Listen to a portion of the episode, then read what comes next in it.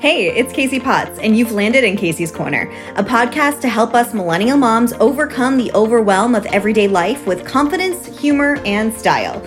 I want you to look at this show as your go to resource, your virtual bestie, or your secret weapon to sanity. I might not have all the answers, but I'm searching for them just like you. Why don't we find them together? So get comfy and get curious. This is Kasey's Korner.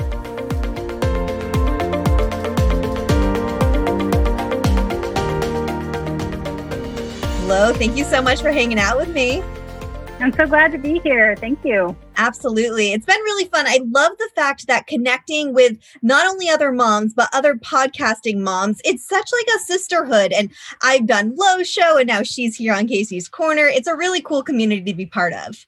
It really is. Yeah, I've gotten to connect with um, quite a few moms this way, and it's been really fun. It is. It is. So, Lo, go ahead and tell us, uh, take a minute, tell us kind of what it is that you do and how you got started. Yeah. So, my name is Lo. I'm a mom of two. My kids are eight and a half and almost five. Like in a few weeks, she'll be five. And I was an educator before I became a mom and for a few years after I became a mom, but I had an intense struggle with breastfeeding and even birth really. And it really threw me down this rabbit hole of learning everything i could about birth and breastfeeding. I became a doula first then a lactation counselor and a childbirth educator. And i've completed all the requirements to be an ibclc and i'll be taking my board exams in september. And um, as a part of that i have launched a podcast because i have seen how much anxiety there is around feeding our babies and I wanted to relieve some of that. And so my podcast is called the Milk Making the Milk Making Minutes, and uh, the purpose of the podcast is to reduce breastfeeding anxiety through explorations of real life breastfeeding. So the heart and soul of the podcast is sharing stories. Whether they were euphoric, amazing breastfeeding stories, or whether they were the stories of struggle and disconnection and feeling misunderstood and frustrated. Both are important to hear, not because it's not the type of story where you're going to hear it and think, ah, that's a horror story. Oh no. They're the types of stories that help you feel like, okay, so that's what made the difference for this person that actually made it worse for this person. Um, and that's the heart and soul of the podcast. But then also, I, I also produce mini episodes every week, just five to 10 minutes about common breastfeeding problems. So it can be used as a resource for people as well. I love it. And actually, I'll give a, a sneak peek to the listeners because, like I said, I did Lo's show and I am actually the latter. I had a horrible experience with my breastfeeding, uh, mm-hmm. with the mm-hmm. breastfeeding experience I had with Kennedy. And it was so disconnecting and so traumatizing that I love what you say though in the beginning of each of your shows where you say that you you know that people need to hear from one another and that they need to hear the stories and experiences of others to feel that moment of like okay I can get through this. And even though I had a horrible experience I think that I still can help other women navigate around that experience and kind of really show how individualized each experience is so there's so much around, you know, the way that uh, women are treated in as far as when it comes to when they're in the hospital and kind of feel like it's a revolving door and just spit up and chew, chewed up and spit out at the uh, at the hospital. But tell me what it's like, like, or maybe explain to me how is it that this whole the way you feed your baby is not a one size fits all. Yeah. So this is uh, I, this can be answered just by saying every woman, every person who's feeding a baby is an individual, and every baby is an individual. And the way that we used to treat birth and breastfeeding was it was that communities of women would gather around and help each other. So if anyone's ever seen Call the Midwife, for instance, and you see the intense support that was given to each family birthing and breastfeeding, I mean, those were professionals coming in, but we've always had professional midwives. I mean, you can read, if, if anybody is a religious person and they read, read the Bible, there are mentions of professional midwives who trained as midwives to learn how to help people birth safely. And then within this last century, that became more medicalized. And in some ways, that has helped us, right? I don't want to sound like someone who um, is anti medicine or anti medical professionals. There is a place for that. But birth and breastfeeding are physiological acts that humans have been doing since the beginning of time. And when you start messing with that, all mammals, cats feed their babies, dogs feed their babies from their bodies. They need very little help to do that. Every now and then you might meet one that needs an intervention. But we have gone, we have turned birth and breastfeeding into this space where so many interventions happen based on very small percentages of risk. And there's a lot of fear mongering that happens where, of course, none of us want anything to happen to our babies and we don't want anything to happen to ourselves. So if a medical professional in a white coat is asking, and I've had many guests on my podcast tell me that somebody asked them, Do you want your baby to die? Oh my goodness as a way to bully them into making the choice that the medical professional wants them to make. And of course, the answer to that question is no. Who do you think I am? Of course, I don't want my baby to die. I'm just trying to become fully informed. And so many, so many parts of birth and breastfeeding have take have been taken out of the hands of the people who know how to do it, and we almost lost it we almost lost physiological birth and breastfeeding for multiple generations. And so now we're trying to rebuild that. And it's taking a long time with rates, you know, we're mammals, yet only 35% of, of, of women breastfeed at the three month mark. But 90, over 90% say they want to breastfeed. Right. I think that that's the thing too, is that, and especially in my experience where I assumed that was going to be it. It's the natural thing to do. It's the way our bodies were meant to be. And I think that um I, I can recall and Lo and I have talked about this on her show about a a moment where I went to a breastfeeding class and my of course I dragged my husband along for, with me and he'll never let me live it down but I think it was that moment of okay, so yes, this is what's likely supposed to happen, but if it doesn't, here is a slew of products and creams and different apparatuses to help make it happen. And that I believe was really intimidating. Tell me a little bit about kind of your experience as far as what you're seeing in this baby industry that really is kind of playing to those fears and anxieties around moms. Yeah. And I, when you brought that up on my podcast, it gave me, as a lactation supporter, a lot of food for thought about what prenatal education should look like. Because it's a fine line between teaching people it's all going to be great. Your body was meant to do this when so many people struggle because that's dismissive.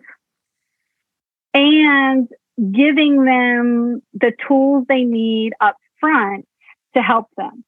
One of the resources that really helped me understand this, um, actually quite recently, was um, it's a book called The Big Letdown. It was written by a breastfeeding advocate named Kimberly Seals Aller. She's so much more than that. She's a journalist.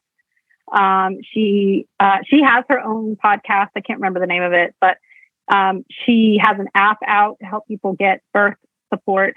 And she, the subtitle of this book is How Big Business, Medicine, and Feminism Undermine Breastfeeding. Ooh, that's interesting. that's very yeah. interesting. Yeah. And I think what has happened is um, she outlines very clearly the through line there. And so when you talk about, you know, all these products that are hot to make people buy more and more and more. You always, when you look at any research study or any Facebook account or any Instagram account that's telling you you need a product, you need to follow the money. Where is that coming from? Who is telling you you need this thing? And one thing I always tell my clients is don't buy anything before you have the baby. You just don't know what you're going to need. So you might need something to help. You know, I recommend if you have insurance, go ahead and get your insurance covered breast pump because if you do have a complication, you'll have it there and you're not stressing out after you have the baby. But other than that, I mean, don't buy a bunch of stuff for baby feeding because you're just not going to know what you're going to need. And if you're working with somebody who's telling you you need to buy a bunch of stuff, you know, they might have some sort of affiliate link they're making. exactly. yeah, you just yeah. Yeah. Yeah, you might question that because No, I agree. A lot of that stuff is being it's it's it's about big business. And I hate to sound conspiratorial because my nature is not to be conspiratorial. But I've been I've been in this business for about 9 years now and you can see how again and again people are undermined and made to feel like their bodies aren't good enough. And the thing that I like every guest of my podcast and every listener of my podcast and all of my clients to walk away feeling is that breastfeeding or not, if you were not able to breastfeed and you wanted to, it was not a personal failure. Mm. It was a systemic failure. Yeah. That's so um, true. And and isn't that such a testament to not only I mean you said it too. We're we're constantly fed messaging that our bodies are not good enough. And this goes into a whole different topic that we very often talk about here on this podcast is that body image, the body messaging that was fed to us, especially in the early 2000s, where, you know, magazine covers were basically giving us a different tip or trick or five ways to slim down in the next five days, you know, all these different things that were constantly being fed to us. So the message then is okay, fix, fix, fix, fix, fix, not accept, nourish, nurture what you actually mm-hmm. have. Yeah, yeah. And the thing that you and I had discussed offline before we hit record was that the reason this is important, even if you're not breastfeeding, is if you look back at your motherhood journey, so many of us are filled with doubt about, as mothers. I, to this day, my, my son is eight and a half years old, and I'm still filled with doubt about decisions I make. And I don't think it's going to get easier as he enters the preteen and teen years. I think my mindset shifts and I learn to accept, you know, what is, and I do grow in confidence, but then something changes. And then you're like, oh, am I making the right decisions? And when you are a new parent, your gut instinct is constantly being undermined. Mm-hmm. And yes. so pediatricians receive three total hours of breastfeeding education in med school. That's it. Wait, that's it? Like ever? Three total hours of breastfeeding education in med school. Wow. IBCLCs have to have 90 hours of breastfeeding education but before they sit for the exam and then continued education to recertify. Okay. That's a big difference. So, and we, we walk this fine line of like, we don't want to, um, interfere with your relationship with your pediatrician, but often pediatricians are giving flat out wrong advice. Mm. That, that, that is bad for milk supply, is bad for baby weight gain. And then the mother herself is made to feel at fault when things right. go awry. Right. And, you know, nurses on the OBGYN floor, they get two or three total classes in nursing school about breastfeeding. And there are some studies that that are done where the quality of nursing breastfeeding advice and support that you receive in hospitals is determined by the nurses' the own attitude towards breastfeeding and their own breastfeeding experience.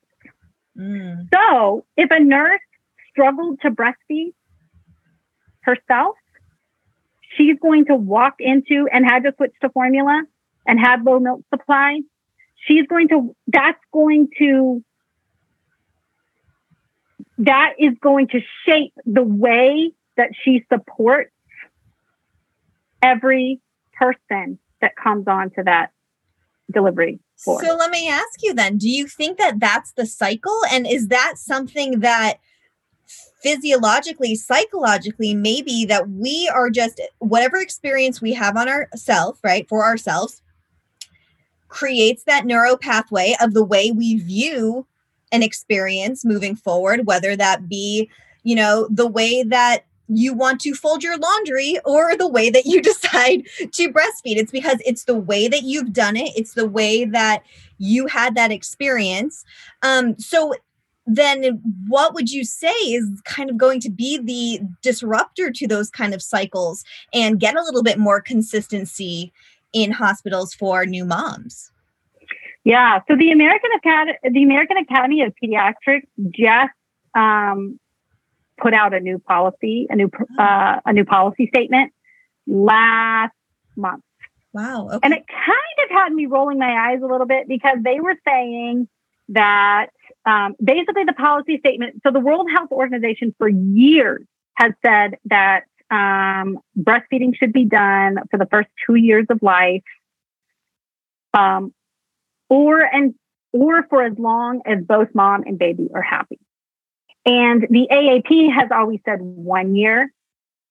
And um, and then you know I've had I've had many clients over the years who have said once they've gotten to one year, their pediatricians are like, "Why are you so breastfeeding? That milk still has no be- that milk has no benefits for your babies. It's not like some clock shuts off and the milk right. doesn't benefit the baby at one anymore. And and those pediatricians just weren't educated about the benefits of breastfeeding beyond and the milk changes over time mm-hmm. to benefit the baby you have and the age of the baby you have. So it is beneficial for as long as both mom and baby are happy. Um and Isn't so the, happy the age, such a an interesting term though to be used in a policy like that happy is a term I'm using. It's not the okay. I, I mean, uh, yeah. but honestly, it wouldn't surprise me if it did just right. say yeah. happy. If a mom is right. happy, it's like right. no, no, no. There's much both, more to that. For as long as both mom and that baby would like to continue breastfeeding, sure, is kind of how it's, it's is the wording there. So the policy statement not only increased from one to two, but then it called out hospitals for lack of support, um, which is great, except I have heard enough horrible breastfeeding advice from members of the AAP themselves over the years that I feel like it's a little bit like the kettle, the pot calling the kettle black. Okay. Um, so, so I say all that to say, yes, we need to start ramping up the amount of education that um, anyone who is supporting breastfeeding education, anyone who supports a postpartum family um, they just they just have to understand physiologically what's happening with breast milk, how milk supply works. You know, I was just talking to someone yesterday who said, yeah, they had a nurse tell them, don't comfort, don't comfort breastfeed your baby. Actually, no, you're supposed to comfort breastfeed your baby. That's how the milk supply comes in. Babies are physiologically designed to want to comfort nurse because that's how they get your milk flow. Mm. But statements like this are thrown out all the time. And this is what this is what goes back to what we were talking about with that that doubt. When you when you have the instinct, oh my baby's crying, I'm gonna bring my baby to the breast. Many of us have that instinct. Not everybody. I'm not saying that everybody experiences those first moments in the same way, because I talked to plenty of people who are like, oh my gosh, this baby felt like an alien. And I had to fake it until I made it. That's okay too. If that was your experience, That is totally okay too. Both are fine. But many of us have this instinct to bring a crying baby to our breast. And then when someone is like, no, no, no, you shouldn't do that. And you're like, wait, are my instincts wrong? And then somebody else says, oh, you should be feeding your baby for only 15 minutes on each side, um, only every two to three hours, no more, no less. And you're like, wait, I was, I thought I was following my baby's cues. I must be doing it wrong. And it starts to erode at your instinct. And then before you know it, you don't feel like you can make decisions about your baby. You feel like you have to ask a medical professional, well, what about my baby's sleep? What about my baby's, you know, what about when I need right. to transition to solids? These things we used to just do on our own based on what we saw community members do. That was one thing mm-hmm. I used to always tell when people would say, you know, I, again, I was one of the first of our group of friends to have a child. And it was it was always funny to me when of course you get unsolicited parenting advice nonstop, right? But it's never their advice. It's always they say blah blah blah blah blah. And my response always would be, "Who's they? Who is who is mm-hmm. this they? Who's the collective mm-hmm. they?" Right? And but you brought up such an interesting point, and I just had this visual in my head, and I have to share it because you made the point of if your baby is comforting, your first instinct in your intuition is to pull that baby to your breast, right? Okay, think about a few years down the road. Your baby is sad, your baby needs comfort. You pull that baby to your chest and pull them close to you. It's the same motion, it's the same movement. And then even take it a step further, right? Your kid is six and gets hurt at soccer practice. You bring them into you. It's kind of where you've been maybe is it like physically dispositioned to bring in someone who needs comfort. Yeah. We would never, we would never, I always say, I always think to myself, how would I treat an adult in this situation?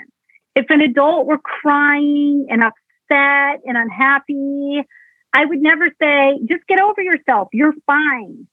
Yeah. I would never say that. We say it to children all the time. And to babies, we're like, you know, you know, not everybody, but some medical professionals are telling us to just leave our babies to cry. Well, and that's the hard part too, right? Is figuring out when do we ignore the intuition and that in, that motherly instinct? Because exactly to your point, how many times you hear, "Oh, just let them cry it out," whether it be sleep training or, "Oh, you know, get up, you're fine, you're fine," and sure listen i am the the mother of a drama queen. I know when she's faking it. I know when she just needs to be left alone and figure it out for herself. But as moms i feel like that we are getting fed these messages of let them fend for their fe- let them fend for themselves a little bit more than we actually need to. What do you think about that?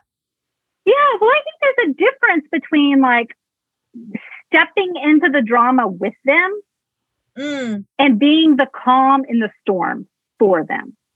Oh, that's I, There's a difference there. Okay. So, like, you know, I always tell people, even when it comes to, to weaning, like some people are like, I am ready to wean. I cannot stand to have this child on my breast for another moment. What can I do? Especially if they're a toddler. My toddler is is at my breast all the time. I'm so touched out. And I always remind them it's okay for you to decide you're ready to have your body back. It's also okay for your toddler to feel however they're going to feel about that. Sure. Both can exist. Mm-hmm. And so I always remind them it's not your job to fix their emotions. That's it's true. just your job to say, yeah, I know you really want to nurse and I'm not I'm not going to let you nurse right now. And I know you're sad about it. Yeah.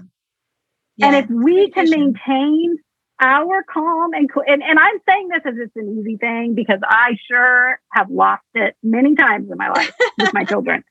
So I'm not saying this as if it's easy and it's a reminder to myself every time I remind a client. But sometimes, especially when we have little babies, we feel like it's our job to stop all the crying. And, you know, some people have fussier or more sensitive babies than others.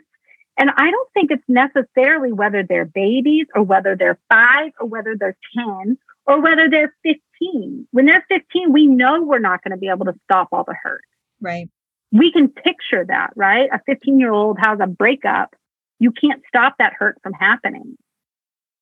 But we also don't need to say to them, I told you so, because that doesn't help. I would never want somebody to say that to me. And it's the same when a kid is running down the road and they fall and scrape their knee. I could easily say, I told you not to run. Right. I could also say, Oof, that really looks like it hurts. Is there anything you need from me? Mm. And it's the same with my crying baby at weaning time. I know you really want to breastfeed and I I can't right now. I'm busy.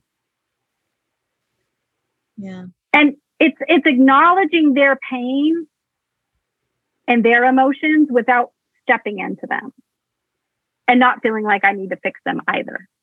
Very true. Yeah. I think there's a lot of parents that feel the need to be the fixers all the time as well, which, yeah, and that's the line that we have to kind of teeter.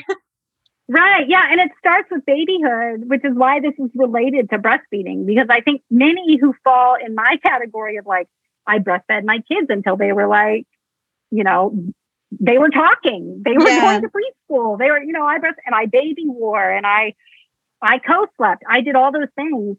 Um, and many people who fall in that category, I, I think they almost feel like it's, it's, we feel like it's our job to stop all crying. And I don't think that that necessarily is the case. And I did better with that my second go around with my second child than I did with my first. Okay. I think and and I think that that's when we feel like we have to jump in and stop our babies um, with all their emotion all the time that's draining to us. Where do you think that pressure came from? That that need and that pressure to to take it all away? Do you think that that was something that felt like a societal pressure? Do you think that it was just your uh, intuitive pressure? What where'd that come from well i think it's a couple of things and of course i'm just speaking as like a mom here not yeah. as somebody who has researched this or an expert. Yeah, no, that, anyway, but, tell me the the Lo mom, the mama Lo yeah, side of stuff. yeah, yeah. So I think it comes from a couple of things. I think some of it is a, a, a counter response to the the reaction of like, don't overfeed your baby, don't don't pick your baby up when your baby cries, only feed your baby on a schedule don't sleep with your baby in the same space. All the things that they said, right? right, right. All the things they said to do, which you hear often not only from people from older generations, also from medical professionals. Mm-hmm. Hear it from both, right? Like, and so it's kind of a counterreaction to that. I also think so. I'm going to bring up another book that has influenced me deeply in the next in the last couple of years, which is a book called Hunt Parents Gather. Okay. And it was written by an NPR journalist. I cannot remember her name, so I'm not going to try to uh, recall it. But she wrote a. She had a, a three year old, I think, and she was losing her mind with parenting. And um, she it was just a lot more battles of the wills than she expected it to be. A lot more just like she being angry you know bedtime struggles like you you name it. Just a lot, her home was a lot less peaceful than she had intended parenting to be. And she was an npr journalist. She had been um, a war correspondent for many years i think. So she had spent time in other cultures. And she kind of she realized, I feel like everywhere I've been, it has not been the same. Like parenting has looked easier in other places. And so she um, took her daughter with her and she decided she wanted to do some research on this. She went to um, like a mod, like modern people, but in a Mayan tribe, an Inuit group, and um, I'm sorry, I'm not remembering the name of the people group in Africa. I should, but she, um, one of the big things that I took away from that book is that um, when anthropologists have studied human behavior over thousands of years, and they study people groups that still live more like our um, ancestors. If you look at how many people cared for a baby mm. from the very first days initially, they cite anywhere between five and 12 primary caregivers. Primary. That makes me want to cry. I know. That makes me want to cry. Those of you who have been around and listened long enough, you guys know my husband and I are the only ones from our family out here on the West Coast. Kennedy was born out here. Um, we there is no village. We've had to build the village. We're lucky that we, you know, have it here and there, but that's fascinating to know that throughout history, it's only it's gotten worse. And this is not the way that people were meant to raise children.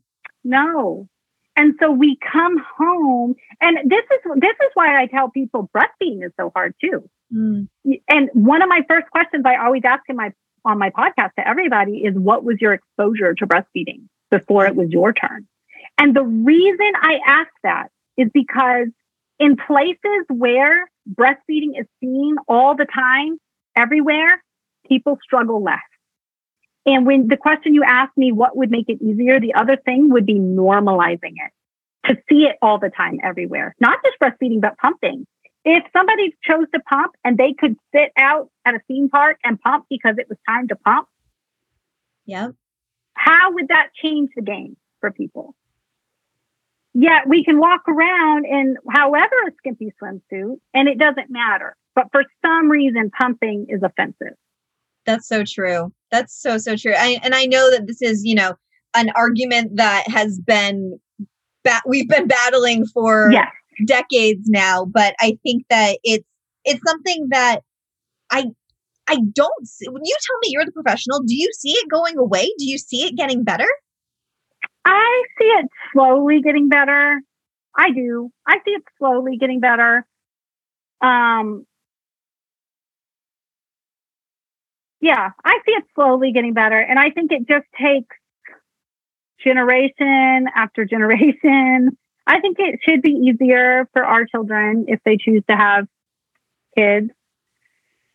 Um, you know what? Um, Something just popped into my head, especially uh, related to the book title you mentioned earlier, where about the big letdown and how that they she decided to put that title, that tag of feminism in there, and mm-hmm. I can picture, I let's think about this, right? Because think about the experience of a new mom nursing or breastfeeding out in public. Let's think of the experience of a new mom pushing a stroller out in public or for the first time, right? I think that I have witnessed far too many times than I should have other women saying like, "Oh, you can go in this room over here if you need to you know, nurse or here, do you need a jacket to put over you?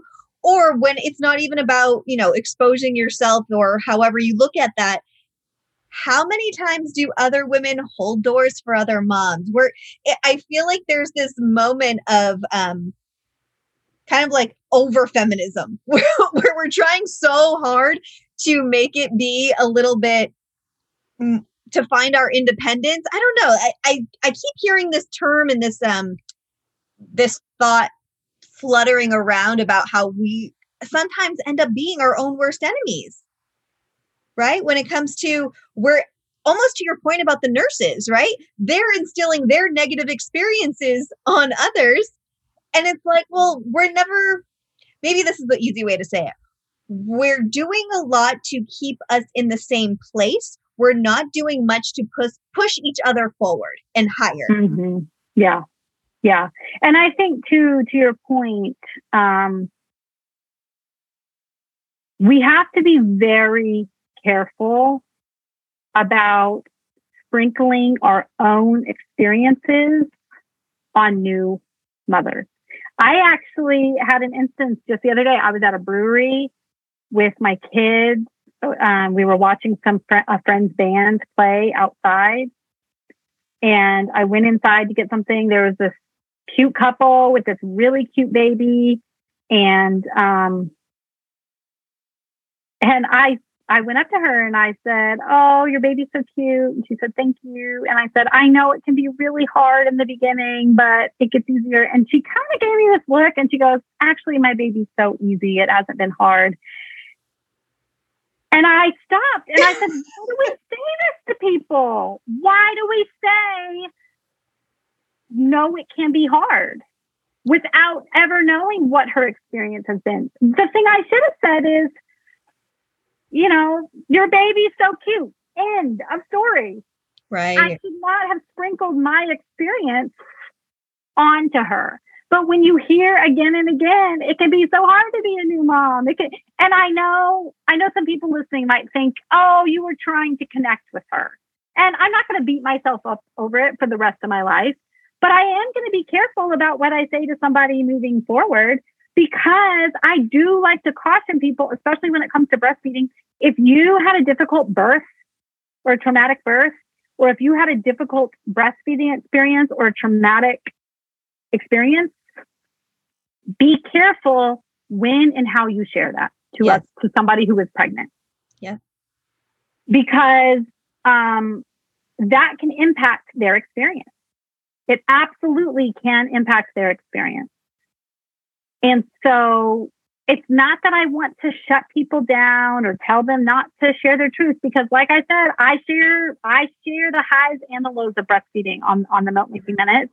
But we have to be careful about how we do this. We don't want to hear everybody else's traumatic birth story heading into birth because that absolutely can impact our hormonal pathways as we're leading into that experience ourselves.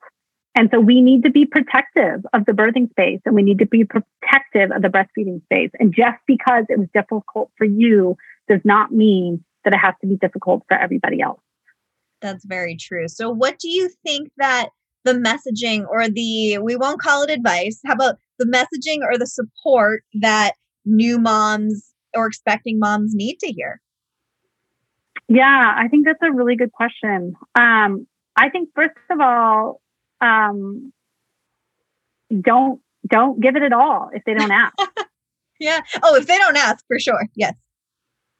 right? So if they, you know, a lot of people get asked, "How are you going to feed your baby? Are you going to breastfeed? You know, are you going to try to have a natural birth? Natural in air quotes. Are you going to have an epidural? You know, and all these these are questions that every person, of course, and they are trying to educate themselves. But I knew who I wanted to get that information from. I knew my trusted people.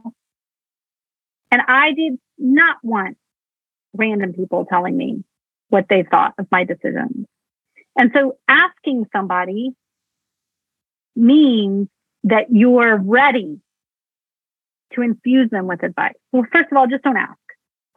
And then secondly, if they bring it up, you can say, um, oh man, that's so great. You know, whatever it is they decide, that's so great. Um, do you want to hear about my experience?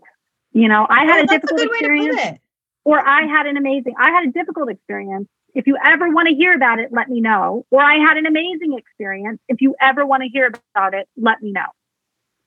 And then they that. certainly will. They will let you know, you know?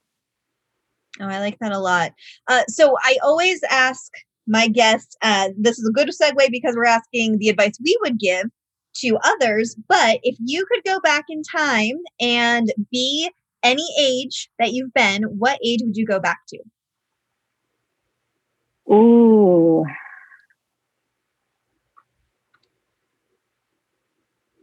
Knowing what I know now, Well, when you get there, you're going to give her some advice. So tell me what age you would go back to and the advice you'd give her. oh gosh, all sorts of ages come to mind. Um, I think I would I would want to redo my first um, birth and breastfeeding experience. Really? Okay. hmm What would you tell yourself? I would have um, I would have the home birth I was scared to have Mm, initially. I had a home birth with my second, okay. but I was a little bit worried to do it, and I had a whole slew of interventions. I have a physical disability.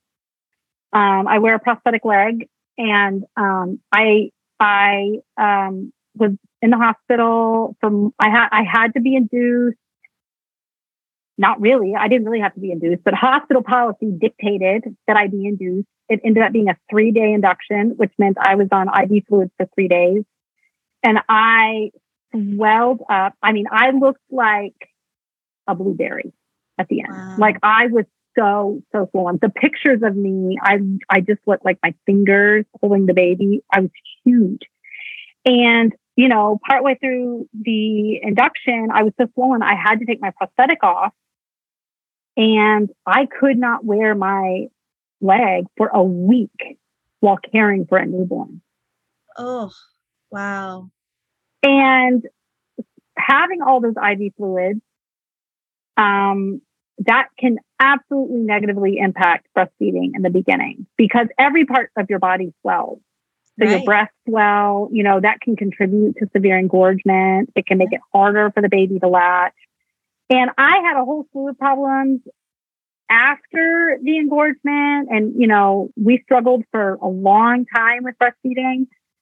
But I wish I had just gone with my gut and had the opportunity to have fewer interventions because that set me up for just doubting myself and and and going into motherhood with just so much anxiety and frustration that may have been avoided it sounds like even almost doubt, which is the most debilitating fear uh, for a new mom for sure.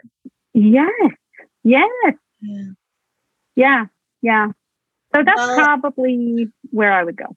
Yeah. I mean, and now you have a almost five year old, eight and a half year old. We luckily are on the other side of baby life, but tell me what's next for you. I know, tell everyone uh, again what you're busy studying for. So, um, in lactation care, there are several ways to provide lactation care. I am currently a certified lactation counselor, um, but the gold standard is really to be an international board certified lactation consultant, an IBCLC. And you have to do a lot to get there. So it's about, um, not, it's 95 hours. It actually used to be 90, but now it's 95 hours of lactation education um, 14 college level science credits that include nutrition, anatomy and physiology, um, um, anthropology, child development, all sorts of courses. And then you have to have a thousand clinical hours um, of actually, you know, clinical lactation care. So then once you complete all of those requirements, then you can apply to sit for the board exam. So I've applied, I've been accepted, and I will be sitting for the board exam um, in September. So I'll, you don't get the results back for months. So hopefully oh, by this fall, I will be an IBCLC and I'll be continuing to build up my private practice as a lactation consultant. Amazing. Well, do me a favor, share with everyone either how they can work with you, maybe refer you, because a lot of our moms are kind of out of that breastfeeding stage, or who knows, maybe they'll end up back in it at some point. But how yeah. can we find you um, and give us kind of everywhere you are? Yeah, so they can find me at uh, Quabbin, and you can just put it in the show notes, quabbinbirthservices.com. Um, and uh, my podcast is The Milk Making Minutes and then I'm Lo Nigrosh, which you'll also have to spell in um, in the show notes. Uh, Lo Nigrosh on Instagram. That's my name. Of course, we will link everything below. Uh, keep conversations going. We love to hear kind of your thoughts, your questions, your opinions. We can send that over to Lo and get some answers back for you guys as well. Lo, thanks so much. I hope we chat again soon. Yes, it has been amazing. Thank you so much for having me. Absolutely. I'll see you real soon. Okay. Bye. Bye. Thanks so much for listening to today's episode. Be sure to rate and review the episode, or better yet, do me a favor and go ahead and give this a share over on your social media. If you're on Instagram, be sure to share it in your stories and tag me at It's Kasey Potts, and I'll be sure to send some love right back. Stay tuned for more podcast episodes. You can also find me over on Instagram or on YouTube by searching Kasey's Korner with Case. See you real soon.